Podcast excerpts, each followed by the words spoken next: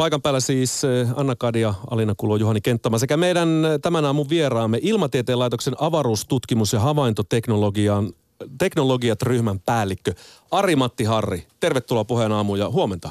Kiitoksia, hyvää huomenta. Sä oot täällä puhumassa avaruuden sääilmiöistä sekä kertomassa enemmän myöskin maailmanlaajuisesta avaruussääkeskuksesta, joka viime viikolla avattiin Helsinkiin. Mutta puhutaan ennen sitä ihmiskunnan toiseksi kaukaisimpaan kolkkaan kirineestä keksinnöstä, eli luotaimesta, avaruusluotaimesta nimeltä Voyager 2. Se lähti yli 40 vuotta sitten liikkeelle ja läpäsi viime viikolla heliopaussin eli aurinkotuulen ulkorajan tuossa noin 19 miljardia kilometriä tai 19 miljardin kilometrin päässä maapallosta. Ja lähetti tietoa tähtien välistä tilasta ja siellä huomattiin, että, tai Voyager 2 kertoi, että avaruus on entistä kylmempää ja plasmatiheys on, on korkeampi kuin siellä heliopaussi, eli aurinkotuulen ulkorajan toisella puolella, eli täällä puolella. Mitä tämä kertoo avaruustutkijalle? Se kertoo sen, että selkeästi aurinkotuuli tai aurinko ja aurinkokuntamme vaeltaa omassa kuplassaan galaksin sisällä ja tuota, tavallaan ui galaksin sisäisessä plasmameressä. Ja nyt tämä galaksin oman plasmameren ominaisuuksia ensimmäisen kerran on päästy, tai oikeastaan toisen kerran on päästy nyt tutkimaan. Että ensimmäisen kerranhan sitä jo ää, tuota, tutkittiin Voyager 1, joka ylitti heliopaussiin 2012 muistaakseni. Mm. Ja silloin, silloin tuota, saatiin jo selville moniakin tämän galaktisen plasmameren ominaisuuksista, mutta mutta ongelmana siellä oli se, että, että Voyager 1 plasma-instrumentti ei toiminut. Nyt tämä kakkosen plasmalaite toimii hyvin ja siksi uusia tuloksia. Sehän, mikä tuossa oli jonkin verran niin kuin herätti kysymyksiä myöskin, että Voyager 1 selkeästi ylitti tai se näytti siltä, että heliopausi olisi paksumpi siellä heliopausin etureunassa, eli aurinkokunnan menosuunnassa, mistä tämä Voyager 1 ylitti sen paussin. Ää, mutta sitten taas toisaalta sitten niin kuin voidaan myöskin ajatella, ja kun ei tarkasti tiedetä että ihan tarkkoja suuntia, että mentiinkö siinä vähän viistosti läpi sitä paussista. Mm. Eli tämä on yksi sellainen kysymys myöskin, joka on niin kuin vielä, tässä nyt askarruttaa jonkin verran. Mutta iso juttu on se, että selkeästi, että se galaktinen plasmameri, niin siinä niin kuin tuota, plasmatiheys nousi selkeästi verrattuna tähän heliosfäärin sisä, sisäiseen plasmaan. No, mitä se plasma siellä, mistä se kertoo, mistä se on tullut? Se on tullut tuota, siis tuo, satojen miljoonien tähtien säteilystä plus sitten niin kuin valtavasta määrästä, äh, valtavasta määrästä tähtien räjähdyksiä, eli tähtien novapurkauksista tai novista. Ja tuota, niin kaikki tämä yhdessä luo tällaisen plasmameren, jota nyt sitten niin kuin tällä hetkellä Voyager 1 ja 2 molemmat vaeltelee.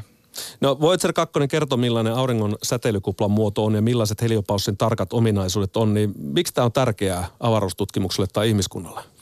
Tämä on jälleen uusi asia. Kaikki uusi. Mehän haluamme tietää, missä olemme, minkä tyyppisessä ympäristössä me elämme, millainen tämä maailma on. Ja tässä on jälleen yksi erittäin mielenkiintoinen uusi asia, mikä selvisi. Mm. Pistikö se jotain asioita uuteen valoon sitten avaruustutkimuksessa? Pitääkö nyt ajatella jotain asioita erillä tavalla, kun lähdet, yrittäisiin vaikka seuraavan kerran päässä ulkoavaruuteen? No ehkä toi sellainen, että tuota niin, tämä, tämä niin kuin galaksin sisäinen plasmatiheys, se oli niinkin paljon korkeampi kuin mitä, se oli korkeampi kuin kuviteltiin. Se kertoo tietenkin sen, että, että novapurkauksia on oikeasti tapahtunut todella paljon, ehkä enemmän kuin mitä kuvitellaan, mm. mitä on, mitä on tuota, niin laskettu tai mitattu tai laskettu lähinnä ja teoreettisesti laskettu, että siinä mielessä se kertoo niin kuin tähdistä jotain uutta. Eli siis koko universumin historiasta jotain? Siitä myöskin, mutta ehkä enemmänkin siitä, että galaksin elinkaaresta ja galaksin sisäistä asioista enemmänkin koska nyt me ollaan vielä tämän oman galaksin sisällä. Universumi on, on aika monelle mystinen ja kaukainen asia sen takia, että siihen liittyvät muun muassa numerot on sellaisia, että niitä oikein niin kuin täällä ei, ei aina ihan pysty niitä miljardeja ja valovuosia semmoisia hahmottamaan ja avaruuden tutkiminen ei myöskään ole mitään halpaa hommaa, mutta miksi Arimatte Harri on tärkeää, että avaruutta tutkitaan? Haluaa, ihminen haluaa tietää, missä me elämme, millainen tämä on, kuinka – mikä on meidän lähiavaruus, millaista on tuota, ulkoavaruus. Ja tämä on meidän luonteessa. ilman tällaista omina, ominaisuutta, niin mehän emme olisi tässä, olisimme luolissa. että se on se ensimmäinen juttu. Ja sitten toisaalta tällä hetkellä pitää muistaa, että kaikki meidän nykyinen elinympäristömme, oikeastaan meidän nykyinen elämänmuotomme on täysin riippuvainen näistä niin avaruusjärjestelmistä. On sitten kyse paikannuksesta tai telekommunikaatiosta, kommunikaatiosta yleensä – tai sitten, tai sitten tuota, ympäristön monitoroinnista. Kaikki tämä on sellaista, mikä niin kuin, mitä nykyään tehdään käytännössä avaruusasettien kautta. Puheen aamu. Aina kiinnostava. Studiossa Anna Kadia, Alina Kulo, Juhani Kenttämaa sekä Ylepuhe. Aamun vieras. Ilmatieteen laitoksen avaruustutkimus- ja havaintoteknologiat-ryhmän päällikkö Arimatti Harri. Puhutaan täällä avaruussääkeskuksesta ja siitä, että se on perustettu viime viikolla vihdoin ja viimein äh, Suomen Helsinkiin. Mutta avataan ihan ensimmäisenä, että mitä avaruussää tarkoittaa? Avaruussää tarkoittaa käytännössä niin kuin auringon ja maapallon yläilmakehän vuorovaikutusta. Aurinko lähettää koko ajan ympäristöönsä tai ympärilleen hiukkasia – hiukkasia massapurkauksia ja joiden mukana liikkuu myös magneettikenttiä. Tätä kutsutaan niin kuin aurinkotuuleksi. Ja aurinkotuuli, kun törmää maapalloon, niin se aiheuttaa ää, a, a, maapallon yläilmakehässä, eli ionosfäärissä ja termosfääriin saakka, niin se aiheuttaa niin kuin sähkömagneettisia ilmiöitä, virtoja, elektronitiheyksien muutoksia, gradienttimaisia muutoksia, magneettikenttien muutoksia. Nämä nämä vaikuttaa sillä, nämä näkyy maapallolla, nämä näkyy meidän teknisissä järjestelmistä. Ne näkyy kaikkein helpoiten revontulina ja toisaalta taas sitten ne vaikuttaa muun muassa, ää, se vaikuttaa telekommunikaatioon, telekomun hyvyyteen, navigaation tarkkuuteen ja sitten saattaa myöskin vaikuttaa säteilytasoihin lentokorkeuksilla. Näistä asioista näitä avaruussa oikeastaan ilmentyy maapallolla. No mitä muuta siellä seurataan kuin tätä tätä auringotulta? Onko jotain muita partikkeleita, plasmoja tai muita asioita, jotka ovat hyvin keskeisiä esimerkiksi ihmiskunnan suhteen tai maapallon toiminnalle? No tätä kokonaisuutta kutsutaan niin kuin sitten niin kuin aurinkotuuleksi ja se sisältää sitten, niin kuin, se koostuu siitä, että siinä on mukana auringonpurkauksia, siinä on tällaista niin kuin seesteiden vaiheiden tavallaan pientä jatkuvaa hiukkas, hiukkastuulta ja sitten ajoittain tapahtuu suuria purkauksia, joiden seurauksena niin kuin massaa ja hiukkasia lähtee suuria määriä valtavalla nopeudella kohti maata. Jopa sillä tavalla, että kun tapahtuu niin sanottu aurinkoroihu, jonka yhteydessä erittäin vahva sähkömagneettinen pulssi ja osuu maahan, se tulee se kahdeksassa minuutissa valon nopeudella, niin tuota, sen perässä tulee niin kuin korkeaenergisiä hiukkasia, lähinnä, lähinnä, lähinnä protoneita, ja, ja niin ne saavuttaa myöskin lähes valon nopeuden, tietenkään täysin, mutta ne tulee luokkaa tunnin, muutaman tunnin kuluessa iskee maahan myöskin. Ja nämä on tällainen kaikkein suurin mälli, mitä, mikä liittyy aurinkotuuleen mm. myöskin, tai auringon vaikutukseen ma- maahan nähden. No mikä meitä suojaa täällä maapallolla nyt näiltä mälleiltä? Meillä on tärkein suoja, mikä meillä on, ensin on tuota, on magneettikenttämme – joka sitten ohjaa varautuneet hiukka- ionit niin kohti napoja. Eli ne pyöriskelee magneettikenttäviivojen mukana ja ajautuu navoille. Ja toisaalta sitten ilmakehä itse. Eli tuota, hyvin vähän ja oikeastaan ei mitään näistä hiukkaista pääsee maahan, maan pinnalle saakka. Mutta sitten navoilla ne tulee kyllä melko alaista luokkaa 20 jopa 10 kilometriä. Ja sitä kautta ne aiheuttaa myöskin säte- kohonneita säteilytasoja. Kun puhut Arimatti Hari näistä mälleistä, niin onko esimerkiksi tämä niin kutsuttu Carringtonin tapaus, voisiko olla juuri sellainen? Se oli juuri yksi iso mälli. Se oli todella, todella suuri silloin 1859 ja, ja se iski maahan, maahan ja aiheutti silloisille teknisille järjestelmille suur, suuria ongelmia, että lennätin yhteyksiä hajosi ja, ja, ja, ja tuota niin, niin vaikeutui. Samalla tavalla sitä aikoinaan 50-luvulla oli toinen suurehko mälli, jolloin tuota, muun muassa Kanadassa ja Yhdysvalloissa niin tuota, sähköverkkoja meni alas, eli muuntajia hajosi, joka toki perustui siihen, että niiden muuntajateknologia oli melko vanhaa mm. ja, ja tuota, suojaukset oli huonoja, että sellaista se ei esimerkiksi Pohjoismaissa aiheuttanut mitään ongelmia silloin. Voisiko tuollainen Carringtonin tapaus olla to- todennäköinen tänä päivänä? Se on aina mahdollinen, että niin kuin tässä Juhanin kanssa juteltiin tässä alussa, että vuonna 12 oli yksi läheltä, läheltä piti tilanne, se havaittiin. Öö, eli silloin niin kuin se meni noin kymmenisen vuorokautta sivuun maapallosta. Eli nyt pitää muistaa, että nämä suuret iskut tai mällit, niin ne tavallaan suuntautuu tiettyyn suuntaan. Ja silloin se tarkoittaa sitä, että maapallon pitäisi olla kohdalla, pitäisi niin ns. osua. Mm. Ja tuota, niin, niin silloin ei onneksi ei tullut kohti. Ja tuota, se, että jos ajatellaan, että miten näihin voi suojautua, niin sillä tavalla, että seurataan, seurataan aurinkoa, seurataan erityisesti näitä korkeaenergisiä, korkeaenergisiä sähkömagneettisia purskeita, koska sillä hetkellä se on kyllä tunnistettavissa, että nyt tuli roihu kohti, jos meillä on niin kuin laitteet avaruudessa odottamassa. Ja silloin siinä, sen jälkeen siinä on jonkin verran aikaa tehdä jotakin, eli laittaa satelliitteja nukkumaan, laittaa maassa järjestelmiä nukkumaan ja tuota, niin varmistaa, että lentokoneella on hyvät backup-telekommunikaatioyhteydet ja tällaista. No millaista tuhoa tämmöinen Carringtonin tapaus voisi nyt tehdä? Ja jos mitään ei tehtäisi, niin kyllä niin kuin lukuisa määrä satelliitteja kä- käristyisi ihan varmasti. Joo. Entä maan pinnalla? No maan pinnalla se näkyy sitten tuota niin, niin No se näkyy, ensin näkyy, näkyisi visuaalisesti sillä tavalla, että todennäköisesti ihan lähellä, lähellä ekvaattoriakin näkyisi revontuli joka okay. paikasta. Ja, Päivän tasaillekin saataisiin sitten oma ehkä, joulunen ehkä, tunnelma. En tiedä, meneekö ihan nyt sinne saakka, mutta mm. tuoda etelään. Ja sitten, tuota, sitten niin kyllä niin kuin navigaatio ja telekommunikaatiojärjestelmä olisi ihan sekaisin vähän aikaa. Sehän voisi, kun ajattelee, että kuinka, kuinka riippuvaisia me niistä asioista ollaan, niin sehän saattaisi oikeastaan niin kuin saada aikaa aikamoisen kaauksen. Yhteiskuntajärjestelmät romahtaisi, vai? Näkisitkö näin pahaa tilannetta? En usko, koska nykyään tästä että nyt tiedetään jo ja tavallaan, että se ei ole sellainen, ja sillä hetkellä kun sellainen tapahtuisi, niin saman tien tie, tietäisi, mistä se johtuu. Mm. Sehän yleensä on tärkeää, että jos tiedetään, mistä joku johtuu, niin se vaikuttaa myös siihen, miten suhtaudutaan. Että, että. Onko joku laskenut todennäköisyyksiä, että, että, että tullaanko tämmöinen kokemaan meidän elinaikanamme? Joo, niitä on aika monet, monet tutkijat laskeskeleet niitä ja sä päädyt joihinkin lukuihin sitten aina kauhean mm. Mihin, joku on sanonut, että elinaikana me niin kuin yli 10 prosentin todennäköisyydellä tulee tuollainen. Joku on sanonut, että tulee 10 tai 20 vuoden kuluessa tulee 10 prosentin todennäköisyydellä. Mm.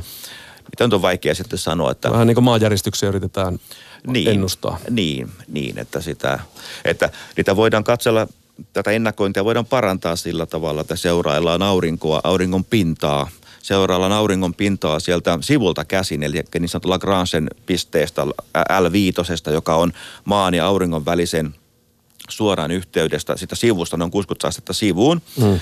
Me tavallaan niin kuin nähdään, kun aurinko pyörii, me nähdään auringon kyljestä, kylki tavallaan ennen kuin se kääntyy meihin päin. Ja seuraamalla, mitä auringon pinnalla tapahtuu, me ehkä saatamme oppia jotakin. Ja tästä muun muassa professori Emilia Kilpua yliopistolla tekee hyvää tutkimusta Suomessa myöskin. Että okay. me ollaan tästä myöskin ihan, ihan, niin kuin, ihan hy, hy, hyvin pinnalla. No se näkyy myöskin, että ollaan hyvin pinnalla Pegasus avaruussääkeskuksessa, joka on siis perustettu nyt tämä pääpaikka Helsinkiin. Puheen aamussa siis Ilmatieteen laitoksen avaruustutkimus- ja havaintoteknologiat ryhmän päällikkö Ari-Matti Harri. Eli tämä Ilmatieteen laitoksen johtama maailmanlaajuinen avaruussääkeskus on aloittanut toimintaansa ja se tuottamat tiedot avaruussäästä parantaa ilmailun turvallisuutta. Kerropa käytännössä millä tavalla? Se parantaa sillä tavalla, että me tämä, tämä keskus antaa, antaa arvion siitä, että kuinka paljon avaruussääilmiö, joka on päällä, paljonko se huonontaa navigaatiotarkkuutta, miten paljon se vaikuttaa ää, tuota, telekommunikaatioon ja toisaalta sitten kuinka paljon mahdollisesti ää, säteilytasot nousee, nousee lentokorkeuksilla. Mitä Eli, muutoksia ne joutuu tekemään sitten, jos tulee hälytyksiä, että nyt, nyt, nyt on aurinkotulta sen verran, että varokaa? No, siinä on lähinnä sillä tavalla, että nämä ilmiöt on yleensä kaikkein vahvimpia korkeilla leveysasteilla, niin silloin se, mitä lentokoneet kapteenit voi tehdä, lentokapteeni ennen lähtöä pystyy muuttamaan lentokoneen reittiä vielä ja, ja tavallaan toki joutuu neuvottelemaan, se on mahdollista. Eli käytännössä tarkoittaa sitä, että joko vetää niin kuin lentää hieman matalemmalla ja tai koukata etelän kautta, tai sitten anteeksi alempien latituudien kautta, mm. on se sitten pohjoista eteläpuolella. Aivan. Navalla. Ja tuota, sitä kautta sä voit, niin kuin, sä voit heikentää tämän avaruussään vaikutusta itseesi. Ja tällaisia sä voit tehdä, ja sillä tavalla lentoyhtiöt, niin kuin tämä kaiken kaikkiaankin, tämä avaruussään keskus oli lento, lentoyhtiöiden tilaama. Tämä lentoyhtiöiden, anteeksi, ICAO, joka on kansainvälinen siviili-ilmailujärjestö, niin sen jäsenmaat ja näiden jäsenmaiden lentotoimijat halusivat tällaista ja tässä on se syy. No, tarkoittaako tämä sitä, että myöskin ilmailu on otettu herkempiä laitteita käyttöön, että tämä kiinnostaa? Se tarkoittaa sitä, että tähän niin kuin paneudutaan enemmän. Ihan aluksi ilmailuliikenne haluaa niin kuin parantaa tietoisuuttaan asiasta mm. ja kehittää menetelmiä, joilla voidaan väistää No Ilmatieteen laitos siis johtaa tätä Pegasus-keskuksen operatiivista ja tieteellistä toimintaa ja vastaa näistä avaruussäätiedotteiden laadusta ja tuottaa tiedotteet maailmanlaajuisen ilmailun tietoverkkoon. Niin miksi täältä Suomesta ja Helsingistä löytyy tällainen osaamisen keskus, että olette saaneet kunnia johtaa tällaista avaruussääkeskusta? Suomessa on pitkään on hyvät perinteet ja on pitkään tehty avaruudessa tutkimusta ja sillä alalla ollaan niin kuin ihan maailman huipulla oltu jo parisen, ainakin parisenkymmentä vuotta. Toisaalta taas sitten meillä on myöskin hyvä kansainvälinen yhteistyö, hyvin, hyvin verkottuneita. Ja sitten siinä vaiheessa, kun tämä keskus tuli tapetille tai haluttiin perustaa tällaista, niin sillä hetkellä, siinä vaiheessa oltiin niin kuin ajoissa liikkeellä ja, ja avasimme suumme oikeassa paikassa. Ja, siis tähän ja, liittyy kuokkiminen ihan suoraan. No näin en kyllä sanoisi, mutta liittyy, liittyy hereillä oleminen, eli okay. oikeastaan... Miten tämän termin sitten käytetään jo? Niin, hereillä oleminen sillä tavalla, että ICAO, kun tämän kutsun laittoi, se meni ainoastaan suurille jäsenmaille. Ja tuota, sitten Trafissa Suomessa oltiin hereillä. He kuulivat kavereiltaan ulkomailta, he kertoi meille ja sitten minä ja Kari Österpäri lähdettiin Brysselin ensimmäisen kokouksen ilman kutsua. Mm. Ja, ja sitä kautta lähdettiin neuvottelemaan asioista ja se neuvotteluvaihe kesti muutaman kuukauden ja ja, ja sen jälkeen tuota, luotiin konsortio, jossa on tällä hetkellä yhdeksän Euroopan maata ja Etelä-Afrikka ja me vedetään sitä. Mutta siitä kuitenkin käytiin ihan poliittista kamppailua. Se ei ollut mikään itsestäänselvä homma. Siellä ovet paukku ja, ja ihmiset oli pettyneitä, että ei tullutkaan tähän maahan. Niin miksi tämä avaruussääkeskus on ollut niin haluttu laitos, että siitä on ihan kabineteissa saakka taisteltu? Se olikin yllätys. Ja tuota, niin, ähm, siinä oli jotenkin poliittisia ambitioita, mm. ja joita en tarkemmin tiedä, enkä välitä, välitä katsellakaan, mutta, mm. mutta kyllä se liittyy niin kuin, tuota, osittain – sitten jotkut maat halusivat, halusivat vahvasti tällaista, tällaista toimintoa itselleen ja, ja tuota, niin taas meillä oli katso, se, että me haluttiin tätä sen, senkin takia, että tämä niin kuin vahvistaa meidän tutkimusosaamista. Toisaalta ilmatieteen tämä niin kuin kauniisti vahvistaa tutkimussektorin ja operatiivisen puolen yhteistyötä ja siinä myös ollaan tyytyväisiä. No millä tavalla te menette nyt kehittää tätä toimintaa? Se nyt alkoi virallisesti vasta viime torstaina, mutta että mitkä on teidän ambitiot tämän suhteen ja kymmenen muuta maata, jotka on mukana tässä? Meillä on ambitiot tuota, entistä vahvistaa yhteistyötämme, joka tosi oli, sitä tehtiin jo aikaisemminkin, mutta nyt se on lähtenyt käyntiin tässä täysillä. Ähm, me, me parannamme prosessejamme siinä, että tämä, on, tämä toimii niin kuin rasvattu kone, kun se nytkin mm. toimii joku rasvattu kone, mutta mm. vielä paremmin. Ja sitten toisaalta – me kehitämme omaa tutkimustoimintaamme rankasti tämän, tämän kanssa, tämän, tämän kautta. Okei, mitä se käytännössä tarkoittaa? Minkälaista tutkimusta No se tarkoittaa tuottaa? sitä, että niin, tarkoittaa käytännössä niin kuin, meillä – me, haluta, me tota, niin, kehitämme uusia, uusia tota, ennustemalleja yhteistyössä kansainvälisen yhteisön kanssa. Se on se suuri juttu. Ja sitten myöskin analyysimalleja, eli diagnostiikka ja ennustaminen, molemmat on tästä kulkee käsi kädessä ja niitä kehitetään. Toisaalta sitten yhdistämme omia havaintoverkkojamme tai niitä havaintoaineistoja muiden maiden havaintoaineistojen kanssa – ja tämä on tavallaan se, joka tuona kaikki yhteen. Mutta kuulostaa hyvin vahvasti tämmöiseltä kansainväliseltä projektilta, mutta ku, kuuntelee isojen maiden pyrkimyksiä, esimerkiksi Kiina haluaa päästä kuun pinnalle perustaa omaa avaruuskeskuksen ja muuta vastaavaa, niin, niin, niin tuota, kuinka paljon sä olet huolissaan Ilmatieteen laitoksen avaruustutkimus- ja havaintoteknologiat päällikkö Ari-Matti Harri siitä, että tämä vähän eriytyy supervaltojen omaksi nokitteluksi tämmöinen niin yleensäkin avaruuden tutkiminen? Kyllähän suuret avaruushankkeet aina ollut sellaisia. Mm. Pitää muistaa, että siinä on kauhean paljon uutta. Siinä ei ole sinänsä. Ää, uutta on nyt se, että on tullut uusia toimijoita. On niin kuin NASA, Kiina, Kiina, jonkin verran Eurooppa myöskin, sitten mm. on Intia. Mutta sitten niin kuin nämä yksityisiä on, on SpaceX ja sitten on tuota, niin Blue Origin. Eli musta on aika hienoa, että on paljon toimijoita ja tuota, siinä meistä niin kuin, tavallaan tulee niin kuin uusia vaihtoehtoja. Niin, vaikuttaako se avaruustutkimuksen kehitykseen myös positiivisesti? Öö, se vaikuttaa tietenkin sillä tavalla, että, että, että niin tulee resursseja alalle ja, ja sitä kautta niin kuin väistämättä johtaa sitten todennäköisesti resurssien johtumisesta myö, myöskin niin kuin varsinaiseen tutkimukseenkin.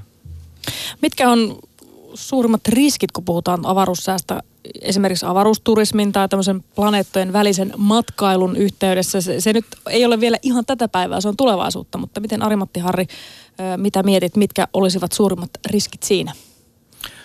Tietenkin säteily, hiukkasvuot, hiukkasmyrskyt, ne on suuria ne aiheuttaa säteilyä ja se on sitten suuri ongelma.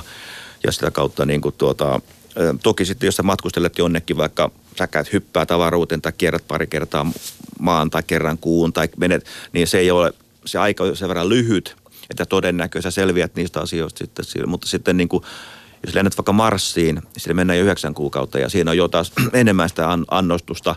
Puhumattakaan sitten, jos sä jäät sinne Marsiin, no sä varmaan elät luolissa siellä tavallaan, jolloin sä oot suojassa. Se pitää niin se on... kaivaa tiensä maan alle, että pysyy hengissä vai? No kyllä mä sanoin, jos mä Marsissa asuisin, niin kyllä, kyllä juurikin näin, että kyllä sinne täytyy olla luolissa. Plus sitten jotakin, jotakin kuplia pinnalla, mutta hmm. Kyllä se näin menisi. Miten näihin voidaan varautua? Miten saadaan avaruusturismista sitten oikeasti tai matkailusta turvallista? Kyllä se edellyttää juuri ennakointia. Eli sitä mainitsinkin, että, että pitäisi pystyä paremmin ymmärtämään, kuinka aurinko toimii ja, ja nähdä se, että mitä on tulossa. Eli tavallaan pystyä katselemaan sinne auringon toiselle puolelle tai toiselle kyljelle mm. ennen kuin se kääntyy kohti. Että nämä, tämä on niin kuin avainasemassa, jos halutaan var- miettiä. Toisaalta sitten niin kuin yllätykset, yllätykset tulee aina, jolloin käytännössä kaikki ö, turismialukset, ne pitää suojata niin rankasti, että, että, että niin kuin kohtuutonta – vahinkoa ei satu, vaikka tulisikin kisku kohti.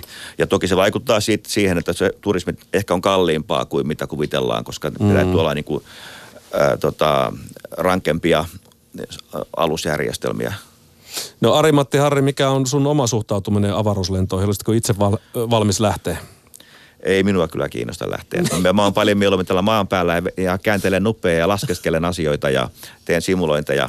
Ei, ei todellakaan kiinnosta. No, on maapallo aika kiva paikka, pidetään se kunnossa. niin joo, siitä kannattaa lähteä liikkeelle. Mutta uskomaton, että avaruuden tutkija ei ole ajatellut pääsevänsä itse koskaan lähtevänsä avaruuteen. Miten tämä voi olla mahdollista?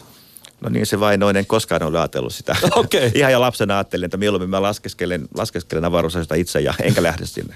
Mahtavaa. Hei, kiitoksia Arimatti Harri vierailusta ja tsemppiä nyt tähän avaruussääkeskuksen ylläpitämiseen. Kiitoksia teille.